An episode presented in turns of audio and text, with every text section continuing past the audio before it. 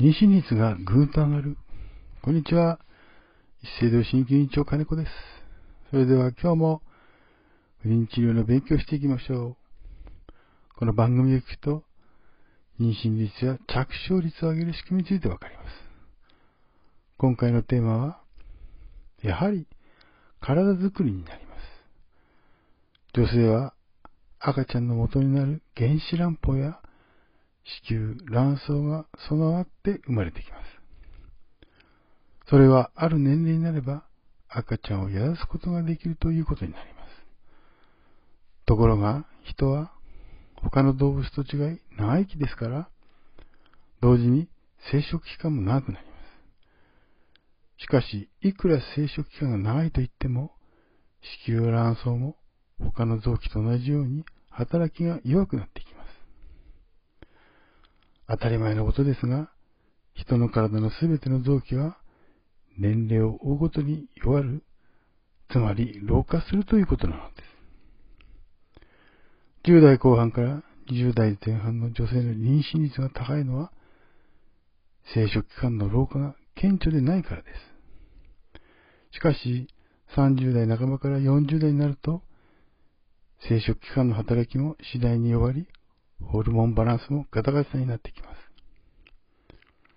不妊治療では、妊娠を阻害する生殖器の不具合や、ホルモンバランスの乱れを主にお薬でコントロールしていきます。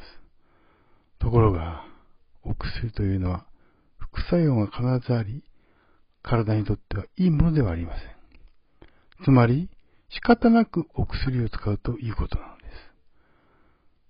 特に女性の体は男性の体に比べて弱くできていますから、お薬を使うことで体にへたりが起こりやすくなってきます。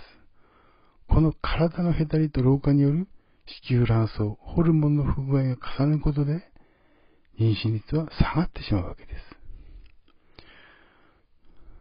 先日、ナチュラルアートクリニック日本橋、寺本理事長先生とのお話しした中で、男性側と船テストに問題がなければ、まずは鍼灸や運動、食生活などでしっかりとした体を作りすれば、自然妊娠の確率は高くなるとお話ししていました。当院でも先月は3名の患者様が体外受精寸前で自然妊娠され、順調な経過となっています。やはり体づくりは大切ですね。いかがだったでしょう？不妊の相談や質問に私が答えています。詳しくは概要欄をご覧ください。それではまたお会いしましょう。